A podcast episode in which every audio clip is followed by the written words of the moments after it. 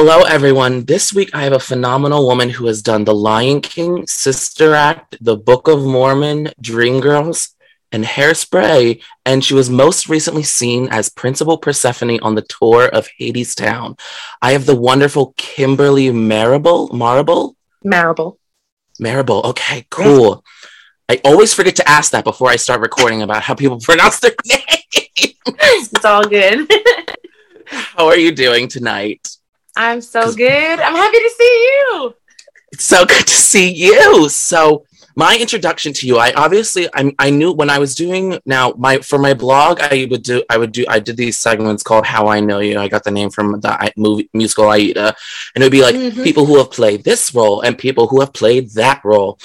Um, and so, you know, and so I have a spreadsheet where it like lists, like it's insane. Like I like it has like various different shows and like I list everyone, like what productions they were in, whether they were understudy, standby, principal, alternate, blah, blah, blah. It's crazy. Wow. And so I would see your name. Yes, I'm, I'm insane. I'm aware of that. I need help. Um, no, no, this so- is great. Somebody's got to do it. It's good. glad you're doing it. So, so I would, so I see your, I would see your name from time to time, like when I was doing stuff. And then I know, but my first real mate, so I would see your name, and I remember I think I watched your video of your fabulous baby, like on from like at the Laurie Beechman Theater, like a while back. Like I think it was like I was mm-hmm. like freshman or sophomore in college. Um, and I, but my main introduction to you was I saw the Hadestown tour. I saw it in Philadelphia with um because I, I was seeing it because um for it was Sydney. I was seeing it. I mean, I Hadestown was a show. I was like, oh, I want to see this, but I was also like, money's tight right now. We're in college. We're about to start our mm-hmm. masters, so mm-hmm. let's just. Go. And then Sydney was like, I'm in the tour and I'm understudying Eurydice, and I was like, okay, well, because Sydney went to Ithaca. Sydney and I went to Ithaca College together. We were in the different classes, but I remember I saw her Sally Bowles in Cabaret, and I was just like the overall production was not it, but she was just like, I was oh. like, oh my God. I was just like, oh my God, Sydney. So anyway, and that was my introduction to you. And I remember, I'll be quite honest now, I am an Amber Gray fan, like a massive Amber Gray fan. And I was like, well, okay, well, how is Kimberly oh, yeah. gonna hold up Amber? I was like, how is she gonna do that? And then I was like, I was like, I was like, she's not gonna be anything like Amber. And you weren't. You were your own Persephone. um, I mean, I'm just yeah. gonna interrupt. So, like, who can be like Amber Gray? Nobody. Exactly. And I exactly. Yeah. Like, once you try, you're already done. And I, mm-hmm. I mean, I was fortunate enough to learn that back in 2019. Like Amber Gray is a unicorn. I'm just gonna be Kimberly Marable. and we'll, we'll find our way there. I saw her in um I saw her with um in the Scottish play with Daniel Craig and Ruth Negga and mm. she was just first time seeing her live and she was just like she just has it she has that th- like i call it i mm-hmm. like to call it that old school hollywood thing that she just there's something about her that's just so encapsulating um yeah. but anyway sorry and this is your episode i don't mean to go on about other women. Um, so no, no, my first question. yeah. And so my first question for you was we talked about this before we started recording. On your website, I thought there was a mistake because it said you were Tracy Turnblad in Hairspray. Now, for those of you at home, Kimberly is a black woman, so you can see my confusion in this. So. oh yes. well, what we didn't get into is that at the time I was actually on the hairspray tour as a dynamite. Oh. Um, and this was back in my non-union days. Was on the tour and we had a week long layoff, and so I like auditioned like crazy for a bunch of different theaters, and one of them was the Weathervane Theater, and uh, up in New Hampshire, and they do alternating rep. So in their season was Ain't Misbehaving, Doubt, Hairspray, Sweeney Todd, uh, Curtains, and basically uh, their equity company does all of the shows or like all but one show and they have like a, a different track that they do um, where they are a leading role in one of them and then support characters in others. And we you know i auditioned that week. I got back on the tour. And I kid you not, we had pulled into a rest stop for our lunch stop on the tour bus. And I get a phone call from New Hampshire. I'm like, oh, this is interesting. and he calls and and is like, um, so we would like to offer you the Tracy Turnblad track. and I I said, oh, okay. And you know, I, I, was in school in college. I was a theater and sociology major, so I just had a whole different production in my mind. I was like, "Oh, they're going to reverse the races. This is very interesting." You know, all the white people will be black, all the black people will be white, and that is not what happened. I was one of five white, pe- uh, five black people in the production, um, and I was Tracy Turnblad it was a very interesting experience. Um, yeah, and and truthfully, it's how I got my equity card, and the first time that I really was able to lead a show, like be the lead, carry a show. Um, so it was certainly a great learning experience and an awesome ensemble experience. Just working with other actors and really, you know, making that journey together. Um, but I, I'm pretty certain that that was a once in a lifetime experience. I yeah, because I so that like, are there production photos of this or no? Oh yeah, oh yes. Because part of me now, like, really, dive, I don't. Know. I didn't do a full deep dive because. Okay. If it's not on there, it is definitely on Facebook, or I can, you know, we can email you some pictures because this was back I don't even want to. Facebook was big. This was like in 2000. Oh my god! So. I just remember when I was in high school, I was I was dating this kid who I didn't. I thought he was in the same grade as me. I didn't realize he was like a year or two younger than me. And I was like, wait. I was talking mm. to him one day, and I was like, wait, let me check my Facebook. And he was like, you use Facebook? I didn't realize you were that old. And I was oh, like, little like seven, like 17, 18 year old me was like, oh, oh. Mm-hmm. Yeah. Like, oh. yeah. I guess we're dating ourselves. Facebook. Don't ask me about TikTok. That's not MySpace. I mean, I could use TikTok. oh, MySpace. I had MySpace. I did too for like a hot minute, and then I think that's when the website yeah. got shut down. They said pause on here, yeah. we're out. it's better that way. It was so strange that MySpace. It was like a, a website, but not and you could chat. That's but that was back in like AOL days. Yeah, I just yeah, I just little yellow man. Remember, I yeah, I know. Like there are some people like you know about this, and I was like, I was like, honey, we. I was like, I had like dial up internet connection until I was in like the second grade. and they're like, but you mm-hmm. like just oh, yeah. in college, and I was like, my parents are old. We had VHSs for years. VHS. Look, if it ain't broke, don't fix it, right? I remember what I remember. Our, I still remember our first DVD. It was Scooby Doo and the Alien Invaders, and we didn't have a DVD player at the time. oh no! So they just get. we were like that, and but that's what brought us into the 21st century with technology. There you go, Scooby Dooby Doo. Where are you in the future?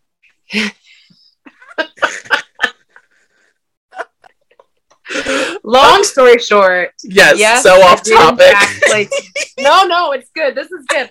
I did in fact play Tracy Turnblad.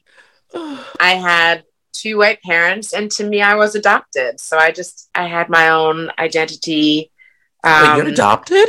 Things that I no in in that was my oh oh I thought you meant like two real white parents in real life. I was like oh no like, no oh, I was like what what I was like oh no. okay.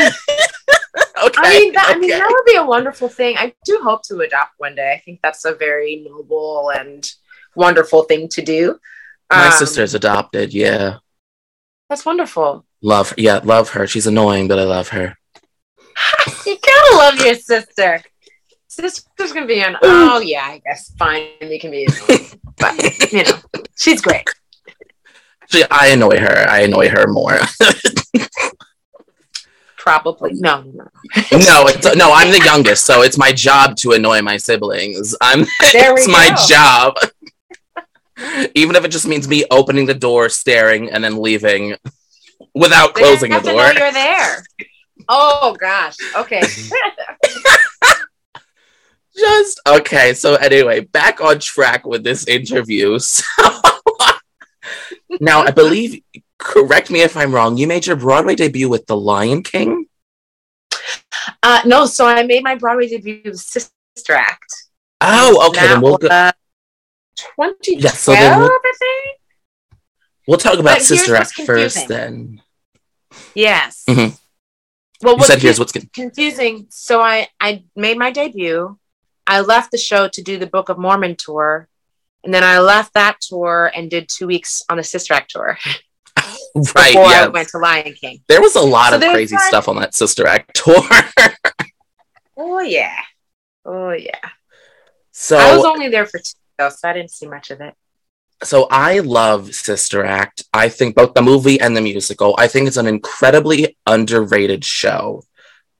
Um, mm-hmm. Um, I've seen it three times. Once at a local high school where it was eh, the second time, which was one of my favorite experiences of all time, was at the Walnut Street Theater with Danielle Williamson as um, Dolores, mm-hmm. um, Mary Martello as Mother Superior, and my mentor, one of my former mentors, Tara Tagliaferro, was in the ensemble. And I just remember, like, do you know Tara? Yes, and oh my it's a small world. it was so. Uh, I was so. I'm a substitute teacher currently working on my teacher certificate, and one of the kids, this girl in the, one of the classes had the last name Tagliaferro, and I was like, "Are you related to a Tara?" And this other girl goes, "This other girl in the class goes, the actress," and I was like, "Whoa, whoa, whoa, hold up!" Amazing. Um, and so so yeah, so I remember I seeing it, and I just remember literally. I mean, first off, Danielle with that beautiful. And I think just Danielle, like Danielle's amazing overall, but I think this role specifically really suits her talents. Um, mm. and I just remember those first, like the first like notes, I was like, I didn't go in knowing what to expect. I mean, I listened to the soundtrack and, you know, a lot of times that one, I was like, oh, the shows were good, but it wasn't like, you know, like I wasn't like, oh my God. This one, after like the first few notes of her singing, I was like, I was like, what the shit? I was like, what the? I was like, what right. just happened? And I remember feeling, I remember Dory, specifically when it got to raise your voice, I remember just mm. having this feeling that I had not felt since I was a child, like where like my heart was in my chest, my throat, and it was just so magical. And I remember that I was I when I was in this one music psychology course, I remember we learned about what that term was, but I can't remember what it is now. Um, mm and I just remember, oh, and I was like, oh my god, and I was that way throughout all of intermission, and then the rest of the show, and I was like, it's one, so it's one of my favorite shows of all time. So yeah. anyway, that was another long tangent on us. Um, how so? How did this show come to cross your path? Yes. Um, how did it? Um, well, I was on. I spent a lot of time on the road. I uh, I was on the Dreamgirls tour. This was back in 2010. Wait, the one um, with Adrienne Warren? Mhm. Mm Mhm. Oh. Oh yes. yes, that was like the first one that was supposed to come back to Broadway, and they were like, mm, "Not quite." We are like, "Okay." Um, but we started at the Apollo, which was cool Um, because um, as I imagine we know, um, the show begins in the Apollo. So it was cool to be at the Apollo. And they're like, in the Apollo. Wait, I never I never made that connection before. Yeah. Oh wow. Okay, really, that's really cool. cool. Yeah, it was really cool.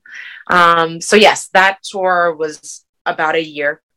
And so I had gotten off the road, came back to New York, and just started auditioning again and taking classes with um, casting directors just to reintroduce myself. Um, and one of these songs that I was working on in class was Fabulous Baby. and it was at that time that um, they had just like just opened and one of the covers booked the um, the revive. I guess it would be a revival of Rent at New World Stages. Yeah, And I so this was okay, great. The revival. She booked the revival, and um, yeah, they needed a new cover like almost immediately. Um, and I had already been working on the song, and my managers, who you've spoken with, are fantastic. Yes, they were, like, um, so nice. You need to see her. You need to see her. And they're like, Mama. They're like, no, you really need to see her. and I kid you not, like, that was one of the most amazing and brief audition processes I've ever heard of for a Broadway show. I literally went in for my initial call. Um, and it was either later that week or the following week i went in for the final callbacks and it was me and like seven other women seven to, to nine other women and they were hiring that day unbeknownst to us and so we were in the old tennessee building i was the tall girl in the short group and they had us dance in the morning and then we all sang and did the sides for the whole team. And Jerry Zaks was the director. And um, literally, they just dismissed people that they no longer wished to see anymore. And I literally was the last woman standing. Oh my god, that's Um, like Yeah. depressing, but that's also like really must be really gratifying too. I mean, it was gratifying for me. Um, I'm actually pretty good friends with the the woman who was dismissed last. Um, and I don't know. We've never talked about whether it was like depressing for her, but we certainly connected that day. And um, a number of the women that were there that day, we keep in touch. Um, and yeah, I mean, that was for my Broadway debut. I found out in the room essentially. Jerry Zaks came out. He was like, So, you know, we want to give you this is a terrible Jerry Zaks, by the way. He was like, No, I want to, you know, I want to give this to you, but I, I just need to make sure that you're going to show up, you're going to do your job, and it's going to be really great. We've got a really great team. We want to make sure that you're a good fit. I was like, Yes, sir, I would really like to do that. um, we shook hands and it was great. And then I ran to the bathroom and called my mom and was like, "Mom, put the And it was awesome. And that is that is how I I got my Broadway debut. It was a very brief process. I mean, for a lot of people, you're auditioning for months and months and months, may not hear anything, and then come in, you know, months later and go in again. And these days, the self tapes, like it can be an endless, an endless process. Um, and I, I've been very fortunate. A couple of the same, a very similar thing happened with Lion King, where I, and Hadestown, actually, where I went in. The following week, I auditioned and found out immediately that I was going to be in in the show. Um, so it's been good. Broadway's been good to me. So now with Sister Act, you've worked with a lot. You've worked with a lot of great women. You've worked with Patina Miller, Victoria Clark, Carolee Carmello, and Raven Simonier. It is Simonier, everyone. It is not Simone. What? It's, I Yes! I'm there about I well, this is okay. This is from this is because I was Felt really that way, that's for sure. That's for it was on the Ru- she was talking about it on the RuPaul podcast. This was when I listened to that, and she was and because RuPaul goes, it's Raven Simonier. He's like, it's Simonier, right? And she was like, yes, it is Simonier. Now, now, now learned I don't, new today. I don't know. For, with my luck, she'll probably be like, that was sarcasm. And I'll be like, well, okay, but She said it.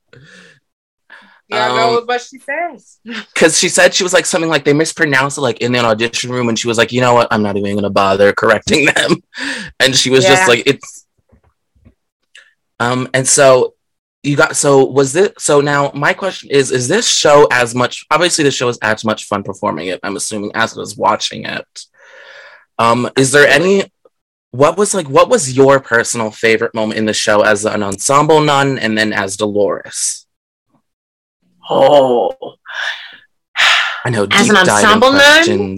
no, I like this. I like this. These are good questions. As an ensemble nun, um, I um raise your voice definitely. Yep. As both, really. Um, just because as the nuns you get to feel your spirit grow mm-hmm. and you are filled with such joy that you've never felt before and and you know as a nun like you are filled with the holy spirit in a way that you mm-hmm. haven't been before and that's exciting you know um, and you have the camaraderie of all of your sisters experiencing that at the same time and actually being good at something that you didn't know you were good at you know um, so that that was definitely a highlight. Sunday morning fever, more of the same. Um, I also really enjoyed singing. We were singing backstage. Um, what is this called? I could be that guy.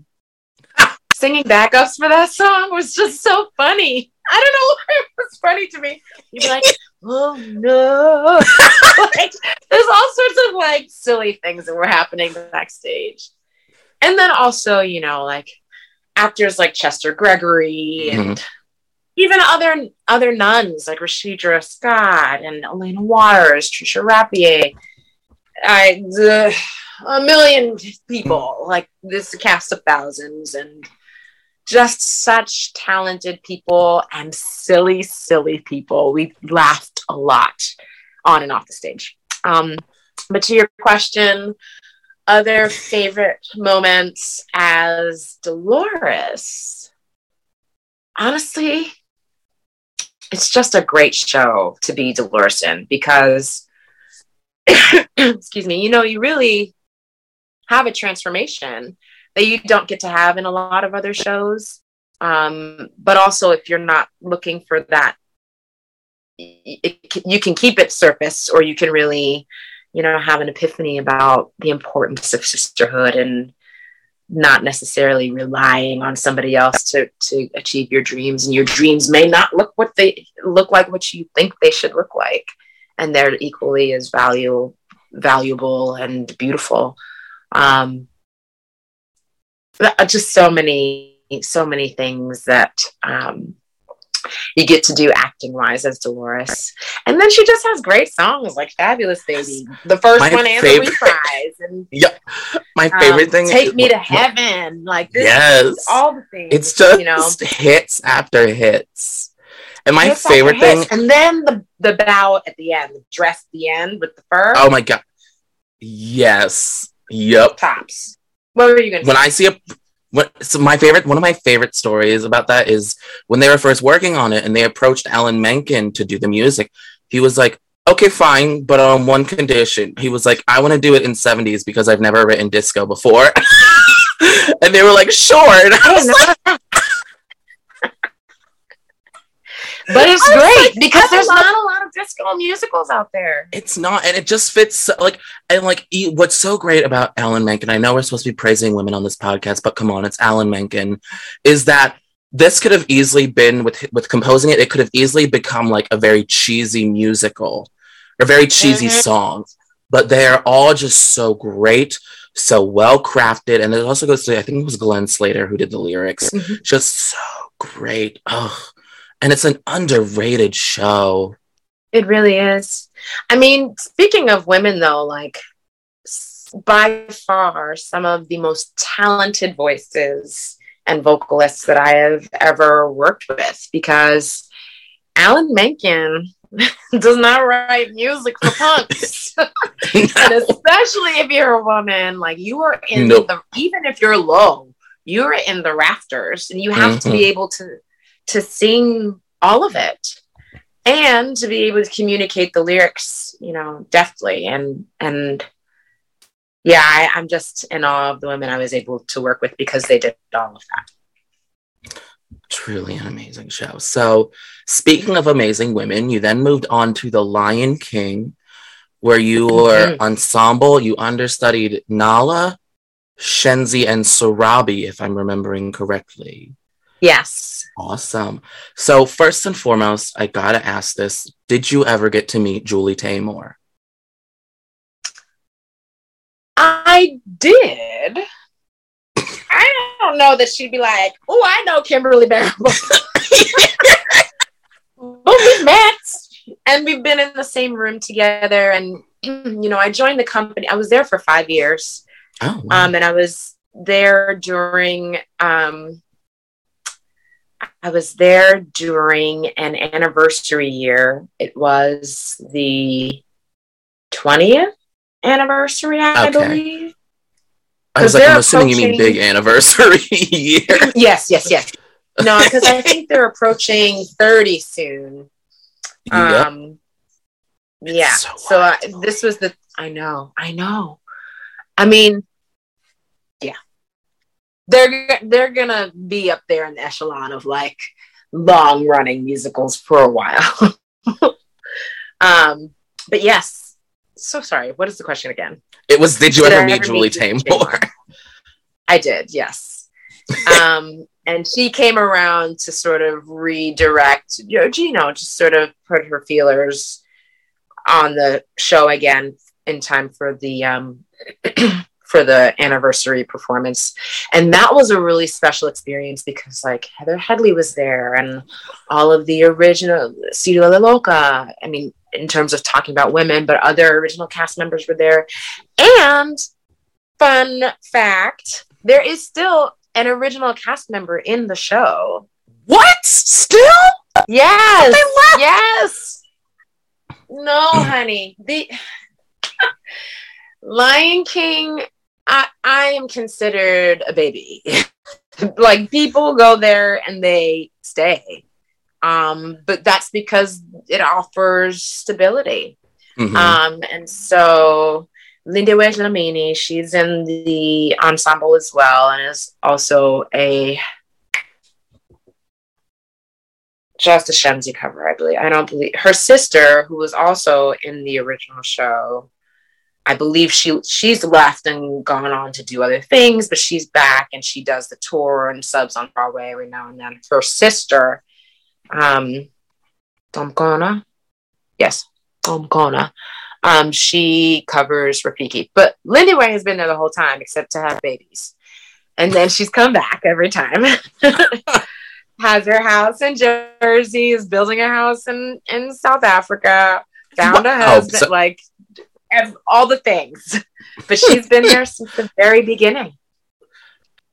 So now my question is because I previously had Allison Blackwell on this podcast, well, on my old podcast, but we are re- I've I've asked her permission and I'm for putting it on this podcast, and she was in The Lion King, and she was so, and al- also Danielle Williamson. Like everyone is like, it's a difficult show to be in because of all the different masks, the cranks, the like, just I mean, and also um the lioness chant as a whole was was it hard? I mean, it was uh, probably hard to get used to the show, but how did you manage to survive it, especially for five years?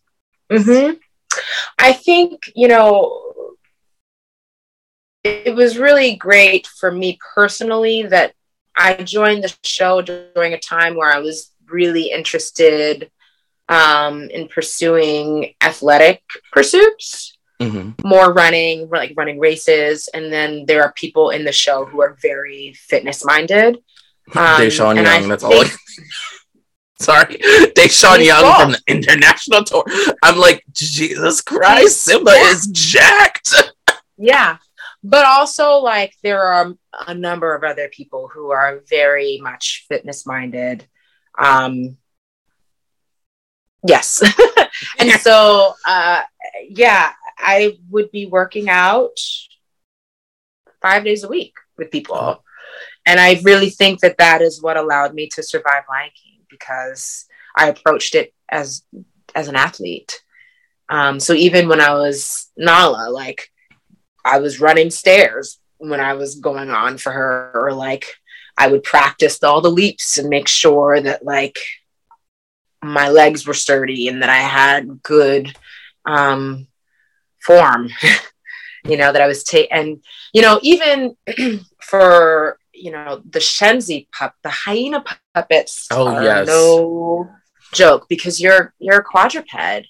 Um, and rather than being on your hands and knees, you have these, you're using your own back leg, your own legs as the hind legs, and then you have, you know, um, extensions for your hands, and you're also squeezing pedals and things and Yeah. having to it's a lot of dexterity that you have to be able to have and coordination and strength so that you don't injure yourself um, and I, I really do think that yeah that's just a long way of me saying if you approach the show as an athlete it makes it easier to survive um, it also is good to um, you know disney disney money.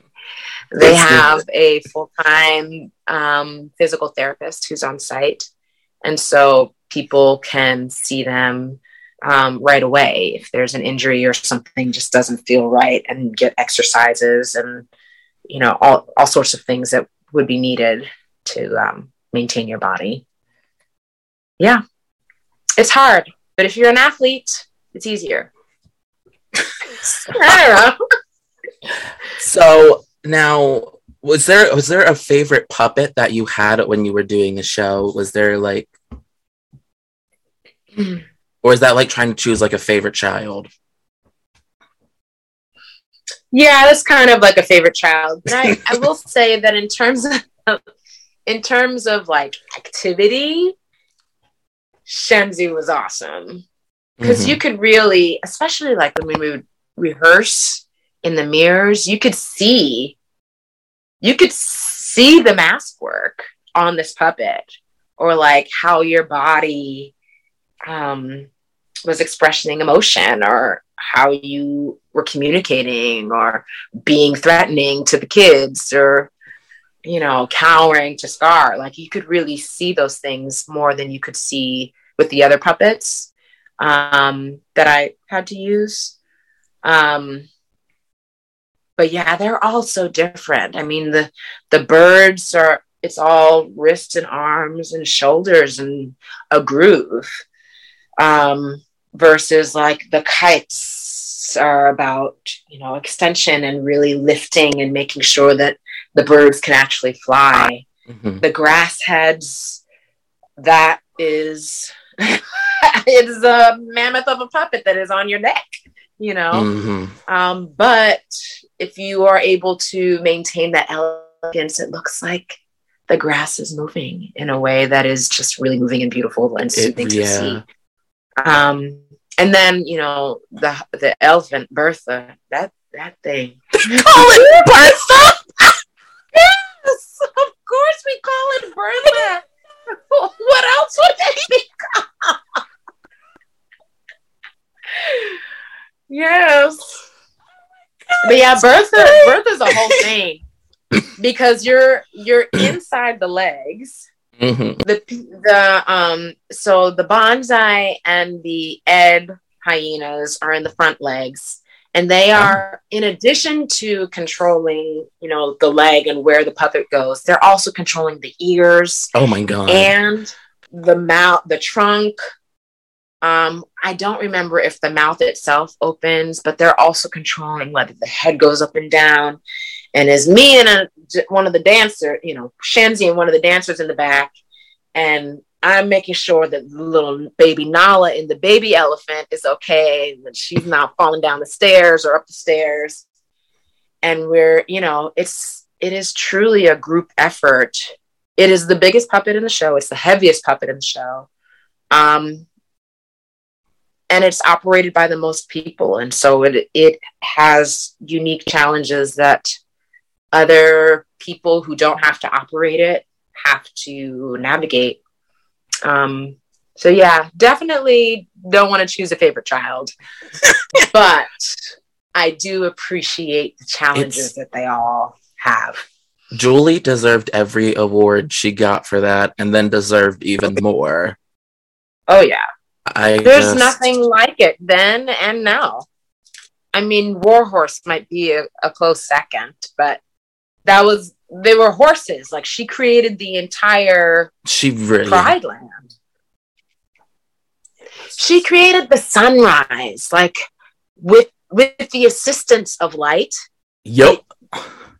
Do you know what I mean? Like, yeah, we, got, we get to see it happen, which is amazing. It's just like I'm like it. Just like everyone in that, I'm like they deserve everything. Like who was in that, and one of my favorite things about her as a director is that she'll re is that she revisits this show so mm-hmm. it doesn't get stale it doesn't get this because there are shows on broadway right now the directors need to go back to um, yeah just to remind people because the thing is too like you know it's definitely a good thing that that shows have longevity and that pe- that audiences have the cash but also the desire to to see broadway shows um, but I don't know that theater is intended that way for things to run and run and run and run, or is created with that in mind. Let me say that.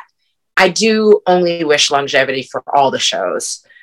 But when you have shows that run for five, 10, 20 years, of course you have to revisit because people are not, they're not going to stick around like and that's why and all the people at Lion King, you know, that they're, they're gonna see other things, and people need to be reminded of of the roots.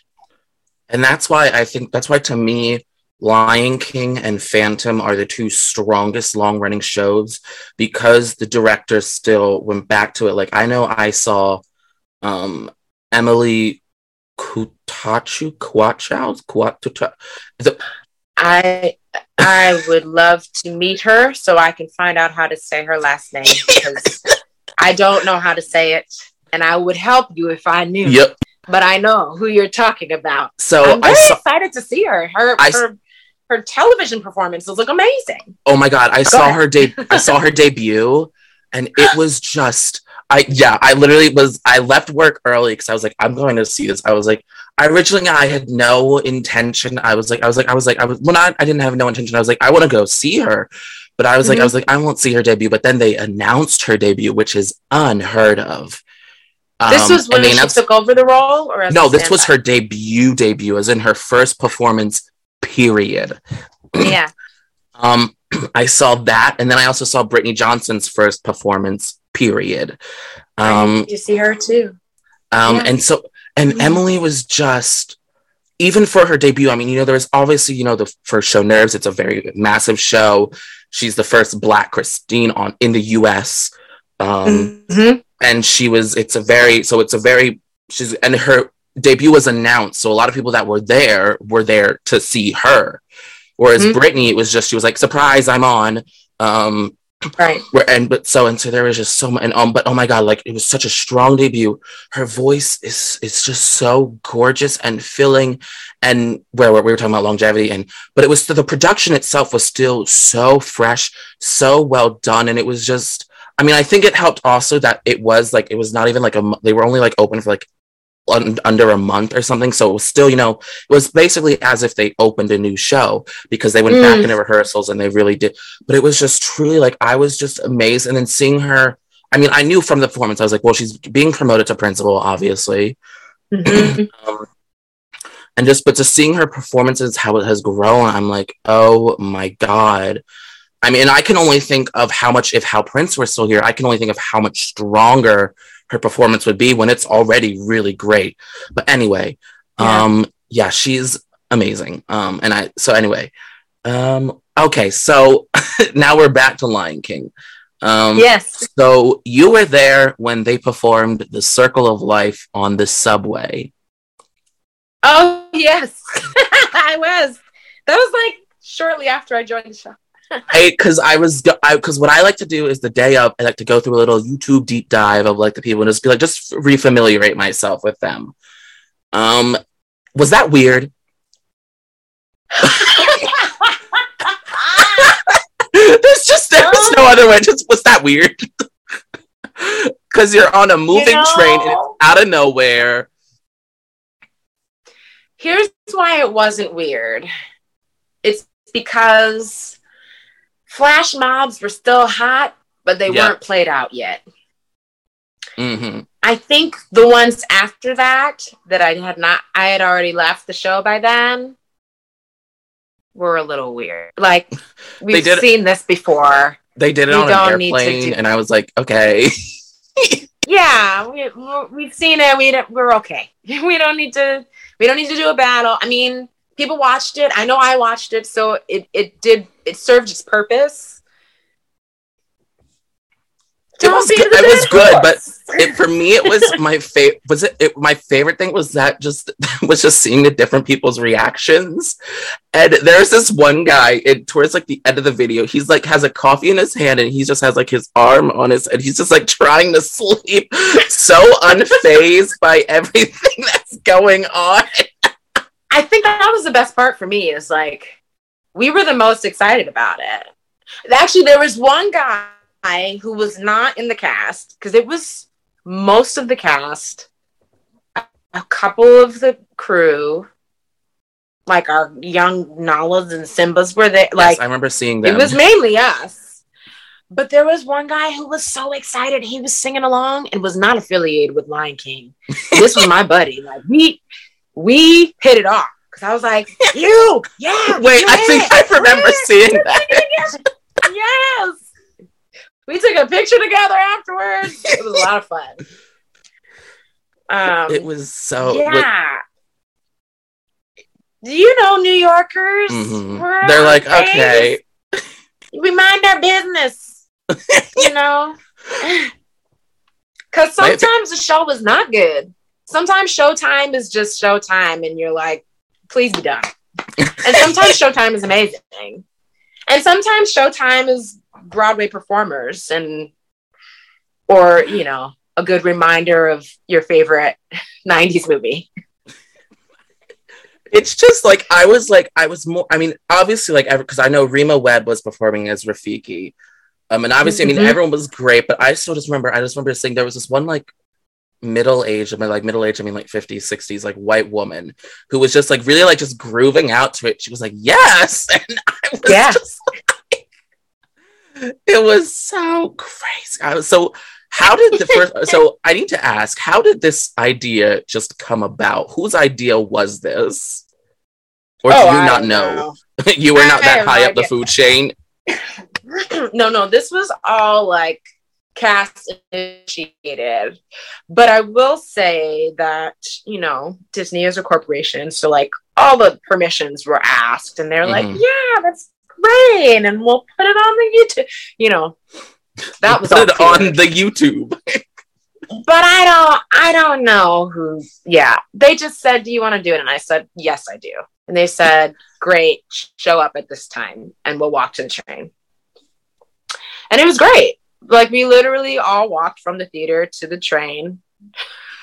Took, got on the train, and then as soon as the doors shut at 59th Street, it's express to 125th. Okay, Yeah. that was that was my question. I was so confused. I was like, is this train not stopping? Because now I've never been on a New York subway. I either walk or I take a Mm. cab. Um, but I was just like, I was like, why is this? I was like, did they just like hijack this train? Is that why it's not stopping? No, we planned it. We planned it out. now, there's something about like going from Manhattan proper to Harlem. And the, you know what? The D the B and the D train, it does the same thing going from Midtown to the Lower East Side and like the village.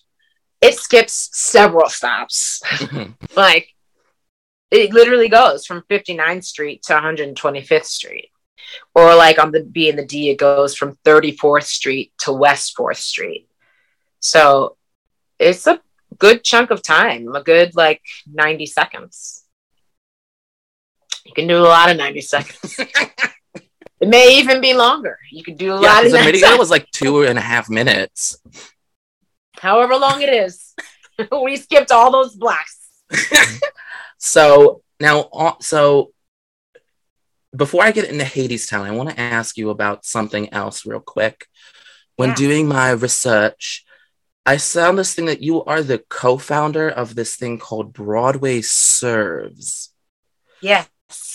and it's about people who like they go. It's a offset of B of BCEFA, and Mhm. it's like it's about like the Broadway community going out and like helping. How did you Yes. come to co-found that? Yes. So it's a great question because we're Thank actually in our 10th year. Oh, happy Um, 10 years. Yeah, thank you. Thank you. You know, we're working hard. um, so uh, the organization actually came about um, following the murder of Trayvon Martin. Um, and I and my other two co founders, um, Dana Marie Ingram and Dionne Figgins, uh, all we were all Broadway performers went between shows during our respective Broadway shows. I think Dana was in Spider Man. Um, Dionne was in Memphis, and I was in Sister Act. And um, yeah, we we met up with a few other Broadway performers to go to a rally march that um, you know was commemorating this event that took place. And we were so inspired just by all of the people um new yorkers obviously but just people in the theater community who wanted to engage with the greater community. And we were like we need to continue this momentum. Let's meet up and figure out how to do that. And we figured the most inclusive way for that to happen and the most hands-on and direct way for that to happen is to engage in community service opportunities. Um, and so we came up with broadway serves and essentially we provide theater professionals with opportunities to go out and get their hands dirty and, and do volunteer work um, in the greater community. Um, and after that we joined forces with broadway cares and so we're there we're one of their um, affiliate programs like Broadway Green Alliance, Revolution Latina, and others. Um, and it's great. I mean, we've we've expanded so much um, from you know reaching out only to Broadway shows to including anybody who is a theater professional. Um, we have a kids serve program where child actors can um, engage in community service oct- uh, opportunities. Um, we have a road program, so touring artists um, on or behind the stage um, want to participate, then they can do so wherever they are. Um, and it's been really, really inspiring just to see artists remember that yes, they are artists, but first they are human beings. Um, and there's always um, there is always room to be of service to our community and to to build community. So that's us. That's I- Broadway Serve. I because I remember at first when I looked at it, I was like, I was, I'm, this is actually really I don't know if this is funny or not, but I remember when I was first reading it, I was like, is this like a kitchen thing? And then because Oh, of right, Broadway right. and then I was reading into it, and I was like, oh, this is actually, oh, I was like, this is actually really cool. I was just like, yeah. I mean, we definitely, you know, we do soup kitchens and things. Mhm. So uh, a lot of times food is, you know, a part of the service. But um no, we're not walking around with trays Yeah. like doing that. Um, so then what probably a lot of people know you from is you were in Hadestown. Something I just learned was that you were in one of the original labs and workshops of it, right? Yes, I was actually in one of the um, dance labs before they went to London, the West End. I get confused about that. Um, before they went across the pond, uh, it was me and Ahmad Simmons and Jesse Shelton, a few other folks, um, really developing the worker choreography and vocal parts and just sort of establishing what what that entity would be in the show um, and yes they took that information to london then when they got a theater here uh auditioned and very similar to the other broadway shows had two weeks of auditions, and they were like, "We're gonna hire you." it was a very good Christmas. I could tell my parents that they were going to opening night for my first like original Broadway show. so when did this show come into your life? Because since you were you were in it at very early stages, and you were you were I mean it was uh, you were like it was like you're like a folk album turned musical. Um, how is this going right. to work? yeah. Um, so I was in The Lion King when it was at um, New York Theater Workshop. Oh. But I was actually approached um, to see if I wanted to be an investor down the line when it came to. Uh, How much money you got that you could be considered an investor? I mean, I don't got that much money, but I saved my coin. let me, let sidebar. Okay, it is important for all humans, I think, to invest their money. Mm-hmm. Now, yes, it is risky to invest in theater. Um, but even if you have a stock portfolio or other things that you are investing in, it is a way to grow your money and to grow your assets and to be able to uh, be have more options monetarily, I believe. Um, and so, I mean, I'm not laying down $25,000 yet, but you know, I am participating, um, which I think is a good thing. I think it's good to, especially for actors, to really have access to the kinds of shows that are making it to Broadway or, or at least making it to stages for audiences to participate in and to really engage in and see and experience different kinds of stories. I think that's really important um, to have a seat at, at the t- at the table on all the sides. So yes, that was my first introduction. um, my my contact was like, "You have to listen to the soundtrack. I know you can't see the show; you have the same schedule, but listen to this." And I was blown away. This was just with the New York Theater Workshop um, version. Yeah. And uh, did a deep dive of all the albums and was like, this is so interesting. um, and shortly thereafter, they were having auditions for this choreography lab um, for the for the workers. And so I was already familiar with the show, was already in love with the music, and was like, how do I participate in this thing? Um, and then to top it off, I went into the audition and it was like David Neumann's choreography just blew my mind because there really wasn't anything like it that was like sort of African inspired contemporary movement that was pedestrian. Like the only other choreographer that I know, sort of who that I know of, who sort of works in that sort of what is your body communicating style is Camille A. Brown. Um, and here we have a white cisgendered man who's doing something that I, I feel like is very um, simpatico to the work that she does. And I, I was blown away and I was like, I have to be a part of this. I have to be a part of this.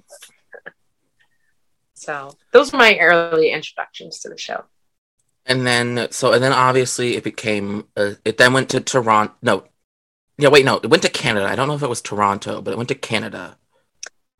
It did go, it was in Edmonton. Edmonton. So yes. the first like stage production was here at New York Theater Workshop. Mm-hmm. Then it went to Canada. Where it got it like went, a lot more money.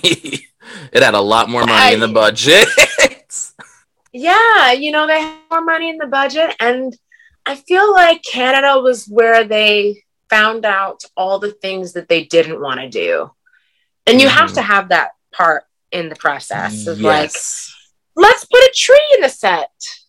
Okay, that tree's not so great. Take the tree out. We talk about railroad tracks. Let's have railroad tracks in the set. Oh, that's terrible. Let's take the railroad tracks out. You know, they did all those things and they were able, they had a safe space to really take creative risks and and make discoveries. that I think really helped the piece to grow and become um, the nuanced and um, simple, like not in a bad way, but in a like it's distilled. You have what you need and and not anything more. Um, mm-hmm. And they were really able to to see all the fluff and take it out so that they could bring it back to Broadway. And that's one of the things that I really loved about like just watching the show transform was Rachel and Rachel Chavkin and Anais. And uh, Anais Mitchell. Anais, mm-hmm. okay. Anais yeah. Mitchell was Rachel Chavkin and Anais Mitchell. And just seeing that there were changes and there were visible changes throughout because that's what a show should do when it goes from production to when it's still in the working stages. Whereas I've seen mm-hmm. shows that I'm getting really shady this episode, but that's people are used to it. Um, oh, I've seen shows where there's an out of town tryout and then it will transfer to Broadway, and I'm like, but this is the exact same show. And I was like, yeah, you. We all saw the reviews. We know what needs work, but. but I think it's also like you know, so it's a few things. Like, are we talking about a movie that went to Broadway? are we talking about a financial timeline of like we spent all this money out of town and we need to get our return we need to get that broadway check or we are first in line for this theater so we have to go now yeah um versus the trajectory the hadestown traje- like hadestown took 13 years to get to broadway. And i think from the beginning they were like we want to do it right. Yep. We will take as many steps as we need to make sure that the right version and the best version of this story is being told not just a version that we like is being told you know um I, I don't think you're being shady. I think that's just the industry and what has worked for many shows. They do their one out of town tryout and they're like, go to Broadway. We'll sell tickets. The show will sell itself. And sometimes it works very well, and sometimes it just doesn't work that way. And more time is needed. And, you know, it's, it's a fine, it's very much a financial decision of whether you want to take that time so now you what was it like so you understudied amber mm-hmm. and as we talked before about this with amber who is just also sidebar i've said this before i need amber gray to star in an eartha kitt biopic series don't know why i just wanted to I, I just needed to say that i need to put it out in the world again I needed okay. to I needed to put it out in the world again. Um I got a text her about that. That's an interesting thought. And I have I it all to know her thought on that. I have it planned. I have like I have parts of it planned out. I know what I'd want to do.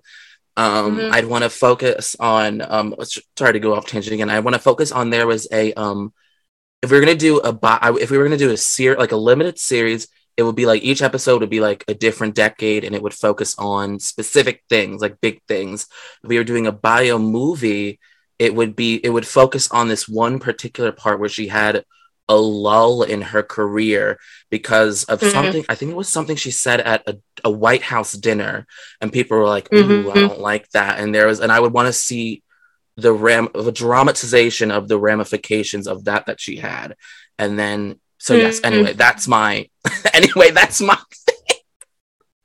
That's um, like your Amber Gray dream. That's my Amber. I got I I look, I got a few things in the pipeline. I got my I got my Ethel Merman play for Annalisa Vanderpool.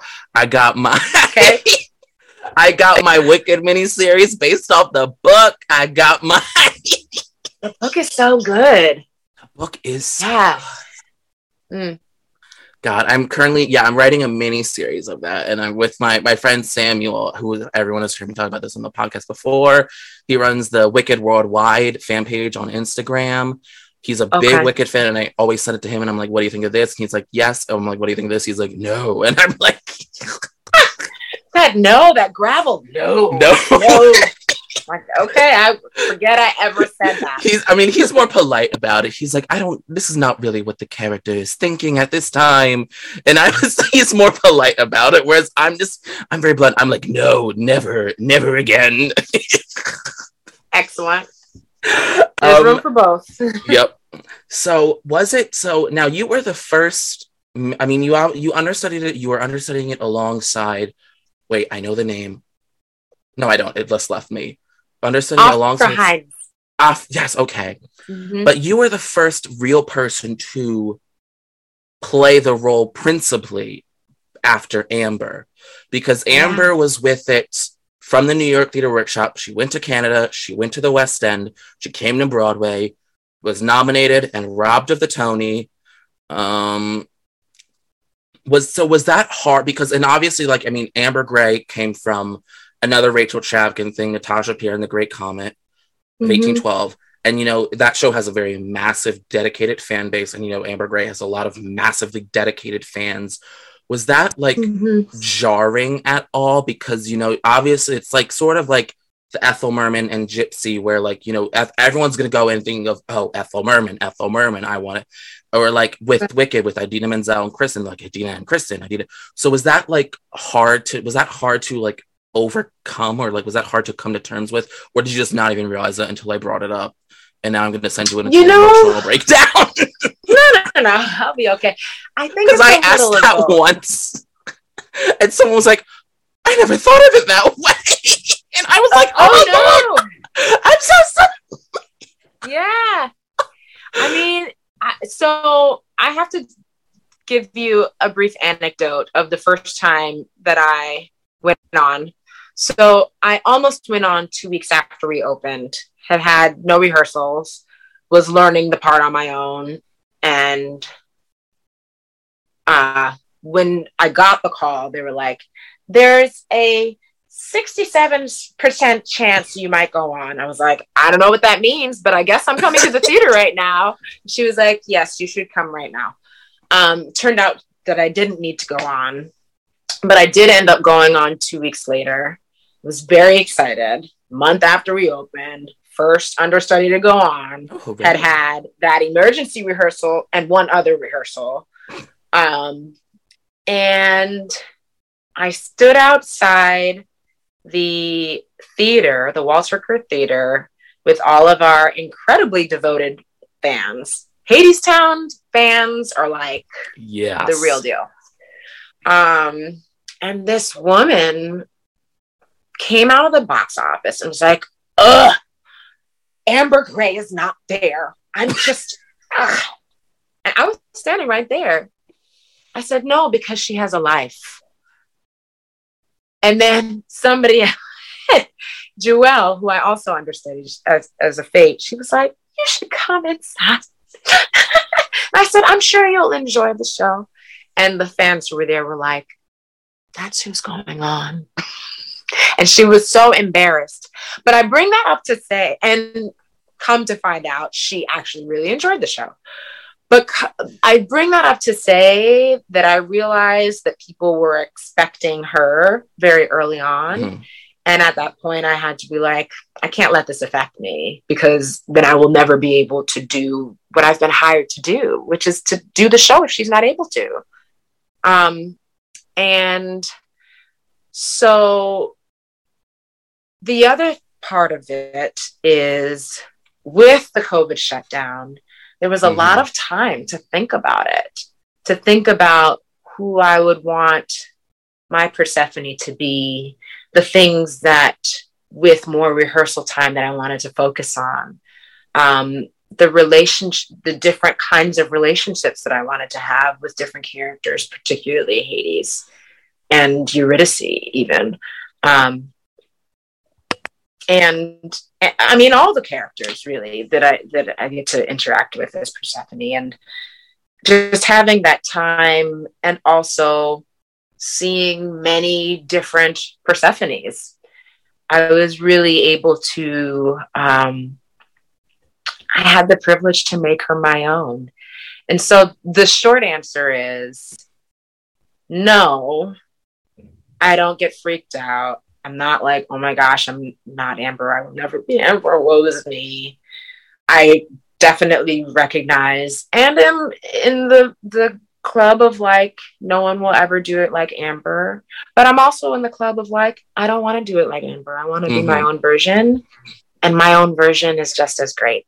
Yes. Um because it's because it's the character, you know. We are there to see the character and to experience this show. Um you know, as through the eyes and the experiences of the characters in it. And i i i just have been really fortunate to be able to um to do that eight times a week versus like occasionally. So because i so when i saw in philadelphia i remember i was just awestruck by it specifically I don't care what anyone says. Everyone can be like, it's about Eurydice and Orpheus. I'm like, no, this story is really about Persephone and Hades. Yeah. I was like, when you really look, and I was like, and when I really was looking at it, I was like, I was like, this is not Persephone. I was like, this is Persephone and Hades stories because it really, it all comes back to them. I mean, a large chunk of the second act is devoted to them. Mm-hmm. Um, and I just remember just, now, I've always been fascinated by Greek mythology ever since high school when I took a mythology course. Yeah. And I just because I love all the I love the various relationships and how just this is another thing that I was writing. I was writing a TV show back in high school about it. Um, writing many things here. No, um, good. We need more was, stories. Keep writing. It was one of my it was one of my favorite things to do was explore the relationships was between was between um specifically my two favorite ones were it was Persephone and Hades, Hera and Zeus, and literally just Hera and everyone. Mm-hmm. she caused so much. Tr- she caused so much trouble throughout all of this. This drama. It's uh, it's such a good. It's but I just remember like, and it was so like touching because it's like about these two people who now, depending on what what myth you read, sometimes it's like, but like just such a beautiful story about how like they there is either it's actually like self, what's not self mutual, it's self um it's a two-way street of love. Sometimes it's a one-way street depending on the myth. But I think with Hades mm-hmm. Town, it was very much a two-way street, and then they just lost contact, and then it was just so Ugh, my only complaint was that I was blinded a little bit too much by all the flashing lights at the audience. that was my only. Definitely a lot of lights. there was one time where, towards the end of the, I think it was the end of the second act, where I was just like, I was like watching it like this, like with my head down, with my eyes mm-hmm. up, because I was like, I was like, I'm trying to, I was like, I gotta drive home after this.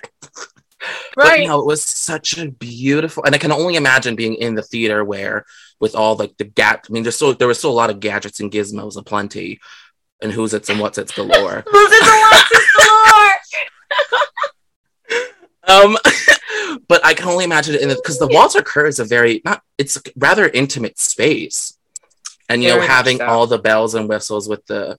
Oh wait, this reminds me. I have a question about this because I've not seen the show on Broadway yet. I'm gonna try and see it with Lilius when I go up in January. Um, okay. So for the Broadway production, there's obviously the giant circular elevator on the floor, but in the mm-hmm. tour it was just like a garage door. Um, mm-hmm.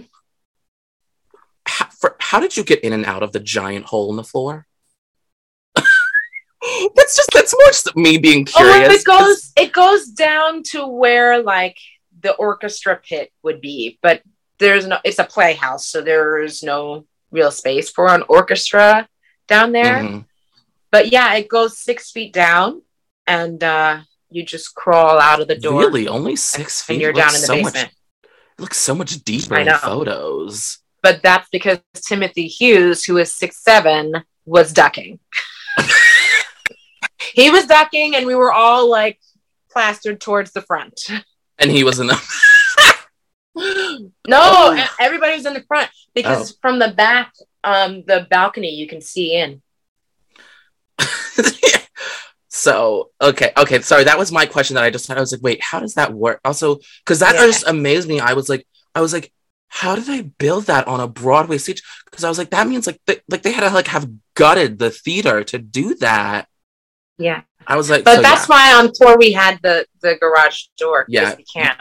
you can't gut every theater you go into. Right. Yeah. I because I know for the Wicked US tour, the first one, they would there were Mhm. depending on where they were, if there was a trapdoor available, they would use it for no good deed. If there wasn't, they would just be like, cool, run on. Yeah. Um and so um yeah, so that was my so blah, blah, blah, blah. was there a favorite city that you had while you were performing on tour with Hadestown? I don't think I have a favorite. I definitely enjoyed aspects of all of them. I do wish we had more time and were there for a different time um, in New Orleans. I just, the show is based in New Orleans. There's so much New Orleans culture Oh god, yes. and the, Oh the my God, musical Or- influences. Like, Seeing Yeah, Hades so I- New Orleans must have been oh my god. I went there once in high school. Best like five days of my life. I was I gained like 80 billion pounds, but it was it was you ain't worth it. though. You as my, as the tour bus driver said, he said, We don't have heart attacks from stress, we have heart attacks from good food. Mhm. Oh, okay. Okay, sir. yes. It But was yeah, I would oh love my to God, go back I just- there. Or even like two weeks there. It just, you know, going to the French Quarter or like hearing actual brass bands, not just a trombone, like hearing the drum, like all of it. Preservation Hall was closed when we were there, but being able to go to Preservation Hall and like essentially see what influenced our current set would have been really cool. And even going down to like the Ninth Ward and seeing what happened in Katrina and looking at Carnival and seeing more second lines that had nothing to do with weddings. you know what I mean? Like less. I was there during- things. I was there during French Quarter Fest. Mhm. Um, I remember um, I was there because and it was, which I like to call I like to call it like the PG thirteen Mardi Gras because everyone is in bed by like everyone is in bed by like eight or nine. Everyone's they like but like afterwards like you know there's obviously like all the street vendors and stuff but like everyone is in bed by eight or nine there is not as as much excessive drinking but like all the beads are still on the trees and stuff you can see them all but and i Mhm. just remember i yeah that was like the best like five days i was so i was I gotta go. I gotta get. I gotta out a week of school for a week. It was my mom was like, that was my reward. Anyway, that was my reward because I was like, I was like, you doing good in school? I was like, yes, I am, mama. And I was like, so you're taking me to New Orleans, mama?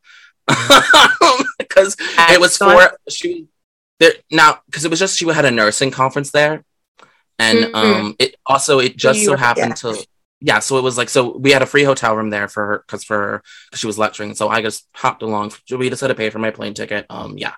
So oh my god, I can't imagine seeing New Orleans at that because oh that must have been great. I would love. Oh god, now that I'm thinking about this, I would love a site specific production in New Orleans. That would be really cool. like like maybe in a cemetery or like a makeshift cemetery that way we're not like desecrating graves um with the whole underworld thing. Yeah. Ooh. Ooh. That would be Rachel deep. That would be and like a mat or like if it was like a self-built sem ooh oh my god oh my okay sorry I just had like so many That'll be for the Like- movie. Yep. so, um, my final question for you is Okay. as we are the ladies who lunch, is there a lady you would love to have lunch with? Oh, so many ladies. Can be theater related. So many not- ladies. can be theater related. Doesn't have to be. They can be dead. They can be alive. I just ask that they are real and not fictional. Oh yeah, yeah, yeah. Um. I, okay, so I would love to. What? Honestly, this would be like a massive black lady luncheon. That's just Do you want to go? Okay, go for it. Do you want to just list your massive? yes. So Michelle Obama, Cicely Tyson, Yep. Viola Davis, Audra McDonald. Queen. Uh-huh. I can't wait to see her in Ohio State Murders. Oh my god, I'm s- Oh yeah. my first time seeing Audra live. I'm so excited. Ah, you're in for a treat. She I'm is so excited. Incredible to watch live. I originally I Um, was not Heather a fan of her. Headley. I originally wasn't a fan of her. I was Mhm. like, yeah, she's great. And it wasn't until Lady Day where I was like, I was like, wait, that I was like, that's Audra Yeah. McDonald. I was like, Audra, the classical soprano, Beverly Sills, Audra McDonald. Mhm. That, and that was where I was like, now I get it. I now see why she's a six-time Tony Award winner. Oh yes, she transformed. um. Uh. Who else is at this luncheon?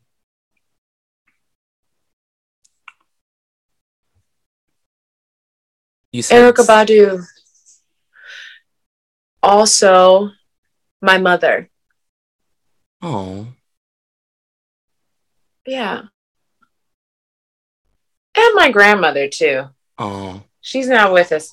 But I I feel mm. like she was so spicy. And I never re- but the thing is like she's very much a lady. She was very Yes. much a lady and a teacher and like but mine I was my grandma. I kind of just wish we had a little more time with me as an Yeah. adult cuz I kind of feel like I'd be like what were you really thinking then when this first grader told you that? Or when I told you that? yeah, I feel that. I lost my grandma, and um, th- this was the one who like really got. He, she was the one who got me into theater. She showed me cats when I was. She Mhm. tutored me. She was a teacher. She tutored me when I was behind in reading in kindergarten. And I remember she for Mhm. uh, a treat after every week on Friday or whatever it was, she would bring home a different movie for me to watch. And one time it was Cats, and people Mm. have heard the story every time before, and I was just obsessed, obsessed. Yeah. I broke the coffee table trying to recreate the choreography. Uh-oh. um, Angelica. Um, and so I just yeah, and so also reminded me of like what like your whole thing where like you're like she's sassy. That reminded me of in New Orleans there was this one um taxi cab driver or something that we had was this older black woman and I remember I had her twice because she gave me her business card. And I remember one Mhm. time I got on the wrong trolley, and so I was heading towards this like very shady part of New Orleans that had no lights whatsoever. and so I called Mhm. her and I was like, "Hey, I don't know if you're if you're out and about, but I'm in this shady part of New Orleans. I don't know where I am, but and I don't know how to call a cab." She's like, "What street are you on?" And I said the street name. She was like, "Oh, baby, hold tight." She was like, "Find a light and stay there." Now find a light and stay there. It's like find a light and stay there. I'm coming for you. And I hear like rustling and getting up. And I was like, oh my God, you're not on duty. Don't come. And she was like, and then she drove me back to the rescue. She drove me back to the hotel. And I remember there were these kids in the street, and she was like, she like, oh, broke down the window, and she's like, get out of the way, you little asshole. and I was like, oh my god, this woman. just- oh my god, I That's just, amazing. I yeah, my so- grandmother. yeah. uh, sorry, oh, no, I that was just say she my was just. grandmother was more of the like Claire Huxtable vein, Mhm. and also Phylicia Rashad would be at this Black Lady luncheon. Um, and uh Morgan Siobhan Green would be at this Black Lady luncheon. Uh, she was out when I saw the show in Philly. Okay. I saw Kimberly. Oh, you saw Kim. You were at I that did. show. Yeah, Wait, you saw her full show or the mid show swinging? full show. Okay. Because earlier that day, she was swung in when the door opened when she came down to the underworld. And we were all very surprised because we started the show with Morgan. And then we turn around during Why We Build the Wall. And we were like, that's, that's a different person. okay. Um, but yeah, there will be a lot of people at this luncheon. I just, there are so many women that I would love to. Oh, and Dionne Figgins would be at this luncheon. I just, there's so many women that I'm inspired by um, and just want to get to know better. Not only as artists, but as human beings. I think mm-hmm. we have so many conversations, especially in theater, of like, or as entertainers, like, what is the span of your career versus like how do you cook? Or or do you, did you have you gone on vacation recently? Do you get to read? That's what like that's i remember um so that's where like a lot of times for me i always have a very much like i like i can always tell them like this is the moment where i was like yes for the person. I was like yes i fell in love with them. For me with patty lapelle and it wasn't about her talents. It was her i mean obviously she's you know Patti LuPone, but it was her right. Broadway.com interview, her first one, where I was just mm-hmm. watching it and I was like, this lady is hysterical. My favorite mm-hmm. moment is when my favorite moment is when um Paul Wontorowski was like, it was towards the end, he was like, Are you going on vacation anytime? She was like, she, or she was like, Do you have any things coming up? She was like, Well, I'm gonna do this, I'm gonna do that, and then I'm going on a gay cruise. And I was she was so excited to be going on a gay cruise and she was explaining it. it all. She was like, the big tipper. She was like, it's man soup on these ships. I was well, like, that that was my moment where I was like, yes, Patti. yeah. Look, if you know what you, what you need, what will help you unwind, mm-hmm. I just so yeah. So thank you so much for joining me, Kimberly. Thank Where you. can the people find you on the internet? If you uh, want well, them to find you on the internet. they can find me on the internet. I I make no promises about being responsive on the internet. Um, I have good days and sometimes I just we had a brief interaction under my comments when I when I shared a post about it about uh-huh. seeing the uh-huh. show, and I texted, and we were like, we were both like in the, we were like Sydney Parra fan club. yeah. Um, and then I remember I messaged you on my, that was on my personal account, and then I messaged you on my personal account. I didn't get a response, and I was like, well, she's got a lot of followers. And then I messaged you on my the ladies who lunch Instagram and didn't get a response. And then I was like, I think I then got don't know what that alarm was for, but that was scary. I don't know if you heard that alarm. Um Okay. um, I um, I've sent and so I, I think I got your info off of IMBD for oh. managers. I think amazing. I think so, and that yeah. was my first time where I so I got a name. So yeah, so what do you have like an Instagram, a Twitter? Yes. So both are Miss Kim Izzo, like H to the Izzo, but Miss Kim Izzo, M I S S K I M I Z Z O. And yeah, as as you've heard, I'm wildly inconsistent with responding, but I do read everything. That I will say. Um, and it's really just you know a year on the road with with in a pandemic is hard. Mm. And um, especially as we neared the end, I just didn't have the I didn't have the bandwidth. And that's a real thing. Um, but I do my best to respond when I can. And that's all I ever ask of people. I'm like, I know I always tease yeah. people about like them not responding, but I'm also like, you have like 5,000 followers, whereas I only have like 150. Where I also yeah. have no social life. So whenever I see a message, I respond to it right away. yeah, no, no.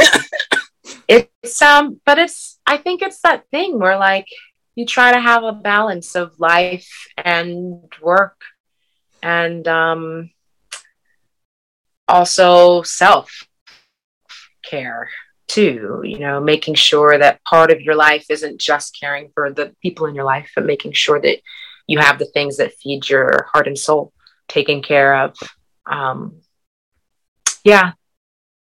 So that's that's where my focus was definitely for the last several months of the tour. Hoping to be better about it because I definitely, I was just talking about, about this with some people today. I, I'm just so appreciative of people's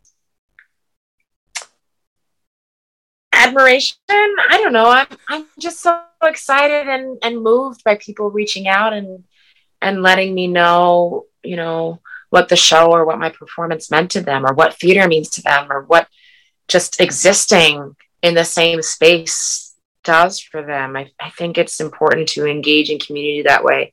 Um, and so it's it's important to me to to show gratitude when I can. So yes, Miss Kimizzo. Alrighty, thank you, you so much again for joining me. It was it was a pleasure. It was I laughed my ass off. It was so fun. um, thank you so much again for joining me. I will see you all next time. Bye. Bye. Thanks for having me. So here's to the girls on the go. Everybody tries. Look into their eyes and you'll see what they know. Everybody dies. A toast to that invincible bunch. The dinosaurs surviving the crunch. Let's hear it for the ladies who lunch.